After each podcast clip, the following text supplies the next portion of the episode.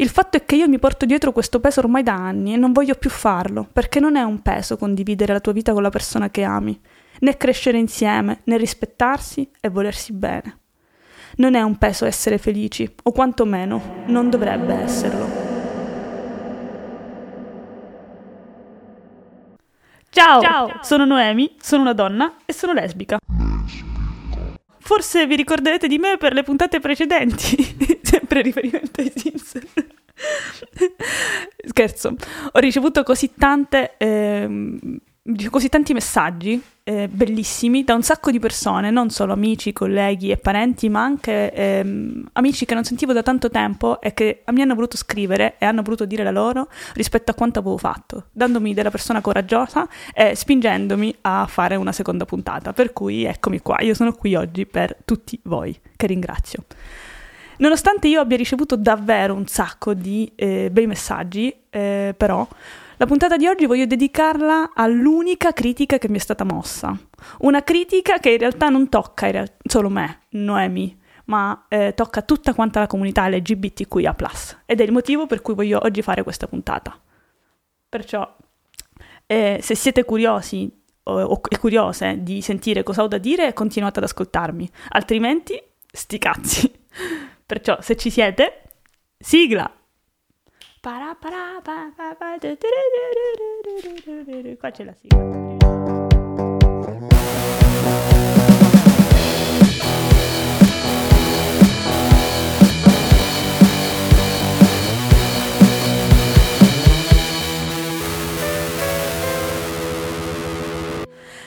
Bene, se siete ancora qui, la critica che mi è stata mossa e che tutti state aspettando, e che dicevo è anche la più comune nel mondo LGBTQIA, è che non c'è motivo di dover dichiarare pubblicamente il proprio orientamento sessuale. Grazie al cazzo. Benny taglia il cazzo. Che motivo hai?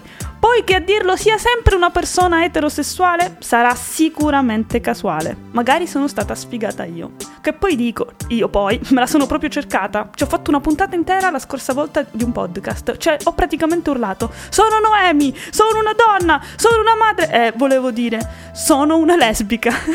È chiaro che io l'abbia fatto perché va di moda.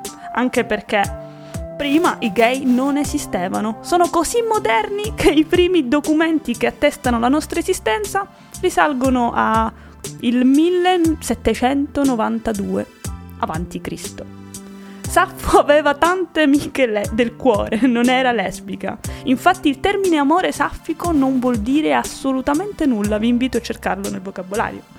Emily Dickinson, come descrivono benissimo gli storici che sono sempre sul pezzo, avevano, eh, aveva con quella che era sua cognata, Sue, una eh, profonda e stretta amicizia che era anche testimoniata da quelle che erano le innocenti poesie erotiche, con presenti anche sesso esplicito, che ovviamente era di due amiche. Anna Lister e Anne Walker si scambiarono un anello in chiesa di amicizia. Virginia Woolf e Vita si stimavano tantissimo. Come no? ok, andiamo avanti perché potrei continuare all'infinito. Torniamo seri. Quello che mi chiedo e che vi chiedo è come si possa pretendere che io e quelli della mia comunità possano separare quella che è la nostra identità da quella che è la nostra quotidianità. Detta così, capisco che non possa essere, eh, diciamo, facilmente coglibile, allora ho deciso di farvi un esempio che può più o meno farvi capire appieno quello che sto per dire. Giorno 19, per chi non lo sapesse, vado a fare un controllo dei nei. A proposito, ne approfitto per dire che il controllo dei nei è una cosa che va fatta eh, assolutamente, soprattutto prima dell'estate, ed è opportuno che si faccia perché ehm, diciamo i rischi associati sono tantissimi e ne approfitto per usare questo podcast anche a scopo divulgativo. Andate a fare la visita per i nei. Ora, ehm, vorrei dire che non costa nulla. La mia dermatologa si prende 80 euro, quindi non è così. Però mi sono evitata un melanoma, quindi forse ne vale la pena. Fatevi voi due conti. Ora, voi direte, ma che cosa c'entra questo con quello che vi devo dire? Ma se io vi dicessi che ho convinto a fare questa visita dei nei anche eh, alla mia fidanzata, cioè ho convinto anche la mia fidanzata a farlo? Voi direste, e quindi che ci vuole? Basta dire, ehm, detto che lo devo prenotare io, ciao, volevo prenotare una visita per me e per il mio fidanzato, oppure per me e la mia fidanzata. Bellissimo. Per le coppie etero è funzionale. Per me diventa un... Oddio, Devo dirle che sono lesbica? Devo fare coming out con una perfetta estranea che non sa assolutamente nulla di me e che non ho idea di cosa possa rispondermi? non mi aspetto una risposta violenta da una signora di 60 anni con gli occhiali che tiene sempre storti, anche se in realtà non posso escluderlo. Anche solo però se fosse una battuta soltanto. Ma può essere che io non abbia voglia di sentirmi a disagio, di dover spiegare qualcosa? quando io, mh, mm, diciamo, voglio solo prenotare una visita dermatologica per i miei nei. E se non vi ho convinto, vi invito a fare un piccolo esercizio. Lo dico soprattutto alle coppie, ovviamente eterosessuali che mi stanno ascoltando, che comunque sono tantissime.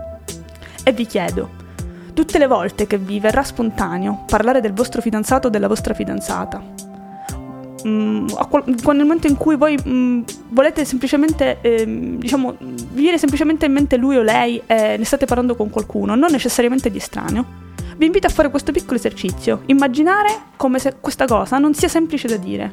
Immaginare come se vi venisse chiesto di omettere quello che state per dire o addirittura provare a sostituire l'intera frase, quindi la mia ragazza o il mio ragazzo, con il mio amico e la mia amica.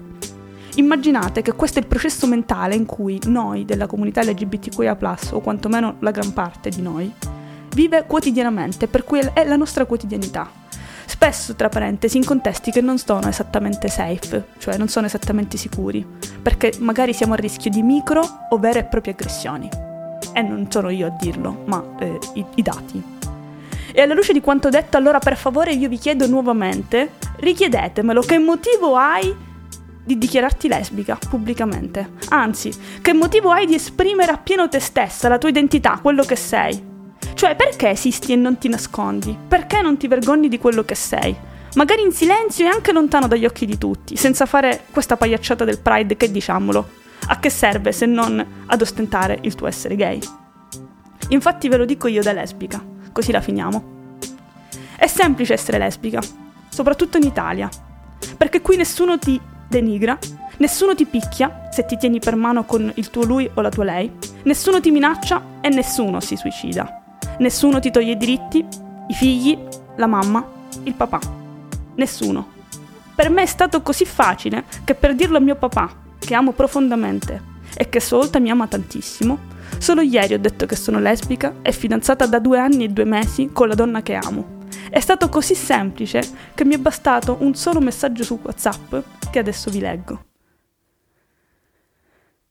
Caro papino, sono sempre stata brava con le parole e pensavo di poterti dire a voce quello che sto per dirti, ma mi sbagliavo. La verità è che io non ne ho il coraggio. Non ho il coraggio di guardarti negli occhi e dirti cosa sento, chi sono. Questo mi fa male perché è come se ti stessi dicendo che non mi conosci e che ti stai perdendo un grande pezzo di me. Ma il fatto è proprio che è così e lo sto permettendo io e non voglio più escluderti. Sento di avere delle responsabilità nei tuoi confronti. Una persona speciale ha scritto proprio che la responsabilità, dal latino res pondus, significa portare un peso e quanto le relazioni siano importanti per distribuirlo. Il fatto è che io mi porto dietro questo peso ormai da anni e non voglio più farlo, perché non è un peso condividere la tua vita con la persona che ami, né crescere insieme, né rispettarsi e volersi bene. Non è un peso essere felici, o quantomeno non dovrebbe esserlo. Mi chiedo quanto dovrebbe essere semplice dire appena tre parole così piccole, eppure per me così pesanti. Sai come mai? Perché per me queste parole hanno un significato che temo che per te abbiano il senso opposto. Perché per me significano amore, ma per te disprezzo. Per me significano coraggio, per te vergogna. E mi dispiace, sai? perché sei mio padre e mi ami profondamente, ma temo che questo sentimento possa cambiare. Per tre parole. Il fatto è che non posso farmene una colpa, almeno non più, anche perché probabilmente non sono abbastanza forte. Nel mentre continuano a scendere le lacrime e più scrivo, più sento il cuore battere, quasi a voler esplodere. Ed è una strana sensazione perché anatomicamente so perfettamente dove è collocato. Eppure in questo momento me lo sento in gola, come se si fosse spostato. Tutto questo solo per dirti tre parole papà, sono lesbica e sono felice e non deve essere un peso, almeno non più. Vaffanculo. Come si stoppa questa cosa? Non avrei mai creduto fino a un anno fa, e la mia psicologa lo può confermare, che avrei mai, mai potuto dire eh, addirittura pubblicamente, leggere pubblicamente una cosa così, così privata. Eh, il motivo per cui lo sto facendo, senza alcun tipo di dubbio o remore rispetto alla cosa, è che molti dei messaggi che mi sono arrivati, anche da persone strane, sono legati alla mia condivisione e al coraggio della mia condivisione che ho capito non essere così scontato. Io pensavo potesse essere scontato, ma in realtà eh, la mia comunità ha bisogno di qualcuno che si esprime e che dica la sua e che non, non si faccia solo quest'atto denigratorio costante che invece viene fatto in tv, perché la verità è che anche se la tv continua a dire questa cosa qui, in realtà la classe politica è totalmente anacronistica rispetto a quello che è la, la volontà dei cittadini. E lo vedo da, da questi messaggi, che sicuramente sono una bolla e una micro realtà, eh, che in realtà gli italiani non sono tutti omofobi, non sono tutti razzisti e non sono tutti come eh, lo fa, fanno vedere in tv. E penso che nel momento in cui io legga una cosa così importante per me e così privata a tutti e a tutte, possa dare un pezzo di me a persone che hanno bisogno di sentire questa cosa perché in questo momento sono sole o non hanno il supporto che invece io ho avuto, per cui sono stata in grado di andare avanti, superare queste difficoltà e poter dire addirittura pubblicamente in un podcast visto da più di 100 persone che sono lesbica e che a mio papà, che voglio bene, fare con mio papà coming out. Non so quanti cazzo minuti siano passati, però quello che voglio dire come parte finale probabilmente, è questo. A tutte le persone che mi stanno ascoltando e che stanno eh, affrontando delle serie difficoltà perché lesbiche o perché gay o perché semplicemente non si rispecchiano in quelli che sono eh, i dettami strutturali voluti da questa società, non solo italiana, in cui noi non ci rispecchiamo e che in realtà rappresentano la realtà che vivono costantemente. A tutte queste persone dico che non siete sole, non siamo soli. Abbiamo la possibilità di eh, avere tantissime linee di riferimento rispetto ad aiuti come Gay Line Center, eh, un sacco di persone e avvocati disposti anche pro bono a dare una mano rispetto a una serie di dinamiche. E io sono consapevole che ci siano realtà tossiche molto più eh, gravi rispetto a quelle che io ho appena descritto, dove non è facile fare coming out perché questo può significare anche mettere a rischio la propria vita. E a queste persone dico di poterlo fare in sicurezza e di eh, trovare una rete amicale pronta a venire incontro a questa situazione, perché capisco che non è semplice, però una cosa è un messaggio che voglio che passi è che non siete soli, che non siamo soli. Ok, per sdrammatizzare un po', come mi sento dopo questo episodio? Pensavo di non volere caricare questa parte subito dopo e di lasciare, eh, diciamo, tutti in lacrime con la dichiarazione fatta con mio papà, però non mi pareva il caso perché non sarebbe il fine di questo podcast, ovvero farvi piangere tutti. Quindi chiedo scusa, ovviamente, per avere un po' triggerato eh, tutti quanti, etero e non. quello che volevo dire a tutti che eh, quello che ho fatto io oggi non è una cosa semplice, ne sono consapevole, però andava fatta. Andava fatta perché sento di essermi tolta un peso sento di eh, respirare nuovamente. Ed è una cosa eh, che sembra essere banale ma non lo è perché io per anni mi sono portata dietro questo enorme peso di dover nascondere costantemente a mio papà la mia fidanzata che presentavo sempre come la mia grande amica. La mia grande amica che veniva a tutti i compleanni di famiglia e in tutte le foto tra parentesi. La mia grande amica con cui sono partita a Valencia. La mia grande amica con cui dormo a casa. La mia grande amica che vedo ogni giorno da due anni e mezzo non stop. Tutti hanno questi grandi amici, no? Chissà se un giorno uno storico parlerà di me come hanno fatto con Emily Dickinson e la sua chiara fidanzata. Detto questo vi lascio, vi chiedo una piccola cortesia per evitare che questo podcast finisca nel dimenticatoio, cosa che ho già fatto nella prima puntata, eh, poi su Instagram. Vi chiedo la cortesia, se vi è piaciuto, di mettere 5 stelle al podcast su Spotify è al momento anche solo su iTunes. Spero di poterlo caricare presto nelle altre piattaforme.